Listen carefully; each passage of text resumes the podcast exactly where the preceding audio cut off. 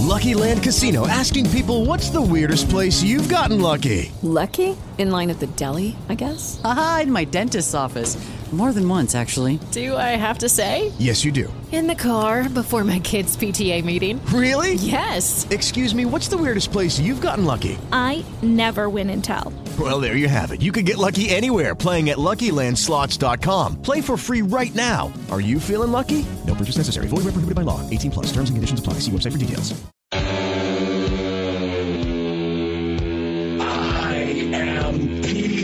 Mercifully, we haven't talked about Petersburg in a while, other than that survey that said that um, it's the worst place in the state to raise a family. And it's, again, high levels of poverty, a school system that has problems, and a government that has been rather dysfunctional, and in fact, almost almost found themselves in a state of ruin, near ruin. And of course, what the state is kind of asking itself is, why didn't we see this coming? You know, should we should we know what the financial health is of any one of our localities so that we can, I guess, advise them or do something to try to prevent it from getting to the point that it got to in Petersburg. Joining us to talk about it, Delegate Chris Jones. He's a Republican. He represents parts of Suffolk and Chesapeake, also chairman of the House Appropriations Committee. Um, I, I'm assuming the state really doesn't normally pay that much attention to what's going on in any particular locality on a fiscal basis. Well, Jimmy, you know, they were required to file their CAFRA, their Comparative Report of Local Government, you know, their comprehensive uh, report for financial standing, if you want to use that term. Uh, most do by December 31st, but we were informed on Wednesday that 37 or 33 had not met the deadline, which was very surprising to those of us on the committee, but specifically Petersburg. Uh, there were warning signs evidently given to the city council, and uh, they seemed to ignore it. Uh, we asked a question on Wednesday if you have an audit done by a CPA firm, how is it that no one knows the house is on fire? And that was a term that was used by Robert Bobb of the Robert Bobb Group on Wednesday. And we were informed, much to our shock, that if there's a material letter or weakness, that that can be communicated orally, and that there was no record that was found of you know, some of those findings by the auditor, and it was not attached to the report that they had sent to the APA. Whoa, so, whoa, whoa! Hang on.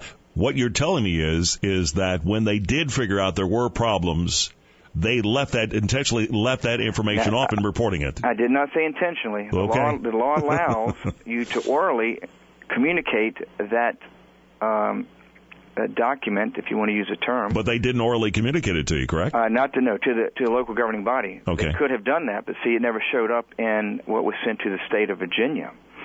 And so this, of course, came to the surface. Uh, the troubles and the struggles in Petersburg back in the summer. I think the administration acted properly by sending Secretary Brown down to try to help figure out what was going on. And we've had uh, the PFM group and uh, the Robert Bobb Group is there currently. Right. And we have found that uh, to say it was a city in dis- dysfunction would be an understatement. Um, I, I, am guessing that when um, Secretary Brown got there, he must have been shocked at, at, all the things they uncovered. I mean, we're talking unpaid bills, unbalanced budgets, heavy borrowing. I mean, all the things that you could possibly do wrong were being done. I will do his quote disservice from several months ago, but I think he said he had never seen anything like it in his 40 plus years uh, of serving the Commonwealth. And that's all I needed to hear as an elected official because, you know, Ric has been here since, I guess, 1971, has seen a lot. He was director of DPB and is now Secretary of Finance. I mean, there were bills in the drawer, as you know, that were in envelopes that were not, never sent. They were using revenue anticipation notes. And so, from our perspective, you know, we, we have requirements in the code of when I was mayor of the city of Suffolk, we had to file our, you know, see, our, our CAFRA, you know, to the Commonwealth, to the APA, and then they report a um, comparative analysis, uh, you know, every um, the first quarter of every year. So if we're not getting complete and accurate information, it doesn't do us any good to really know what the financial health of a community is. And so, hopefully, what's going to occur, the APA is going to put in, institute some new. Um, requirements. We're going to probably help with some budget language to make sure it's not an option, but it's know requirement uh, that local governments provide certain information. Uh, to your question about early warning signs. Uh, she had taken and looked at what Louisiana. Other states have had this issue before. Louisiana has an early warning uh, detection system, if you want to use that term. And when she ran Petersburg through that um, their uh, criteria or, or their process, we would have started to see things back as early as probably 2011 and 2012. Wow. So a full three to four years prior to what it surfaced, you know, this past summer. Here's sort of the bottom line, though, Delegate Jones, and that is what, if anything, can the Commonwealth do once a problem is found? If you had found out, for example, in 2011, things were going south in Petersburg, what would the state have done? We would have tried to provide assistance. We found and we found that tra- proper training hasn't been done for some of their elected officials to understand their fiduciary responsibility uh, to the citizens, uh, bring sunshine to the process, and uh, you know make sure that. Um, they are doing what they're supposed to. The reason we were so concerned is there was a possibility they could have defaulted on uh, some bonds that would have affected the state's bottom line. And we can, we are allowed by law. The governor is, I think, to intercept monies. That's the last thing you want to do.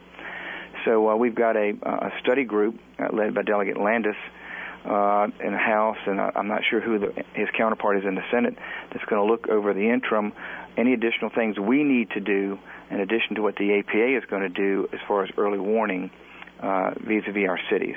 Wow. Now, you mentioned uh, a few moments ago, Delegate Jones, that there were, I think, 37 different localities that, that are having fiscal issues. Is, Yes. Okay. Are any of them are any of them other ones in the Metro Richmond area? You know, I don't have the list in front of me. I should have had that before I got on the line. If I was smart, I would have done that before I said that. Uh, we have the, have the list. I have not seen it. Um, uh, we don't think there's anything suspect as far as them not getting it to us on time, other than they were trying to maybe reconcile some other items. But the APA will, is getting back to us uh, to let us know if there's any uh, concerns that might exist in any of the other uh, counties or cities. But safe, we don't, we safe to say, none of, none of the rest of them have anything approaching what's been going on in Petersburg. Uh, no, sir. Uh, that is a tough situation. The Robert Bobb Group is supposed to be leaving April 1st. I'm not sure that's the best idea. Uh, I, I think that they might need to stay there for another handful of months um, to, to help them work through because they don't have a city manager, they don't have a police chief. They've got probably four or five of their top uh, administrative officers or positions that are unfilled. Wow. And they've got to get a budget out this spring. Um, this sounds like Petersburg sounds like a mess that's going to take years to clean up. It's going to take several years, yes, sir. Uh, okay. And we're going to be a partner with them in that regard, but uh, we're going to help them where we can. But it's going to require a lot of tough choices uh, and, and uh, much more involvement I think, by the citizens working with the local government and the elected officials to bring that city back to where it should be. All right, Delegate, good to hear from you. Thank you for your time this morning. I appreciate it. Delegate Chris Jones, Chair of the House Appropriations Committee, joining us here on News Radio 1140 WRVA. Lucky Land Casino asking people what's the weirdest place you've gotten lucky? Lucky? In line at the deli, I guess? Aha, in my dentist's office. More than once, actually. Do I have to say? Yes, you do. In the car before my kids' PTA meeting. Really? Yes. Excuse me, what's the weirdest place you've gotten lucky? I never win and tell. Well, there you have it. You can get lucky anywhere playing at LuckyLandSlots.com. Play for free right now. Are you feeling lucky? No purchase necessary. Void where prohibited by law. 18 plus. Terms and conditions apply. See website for details.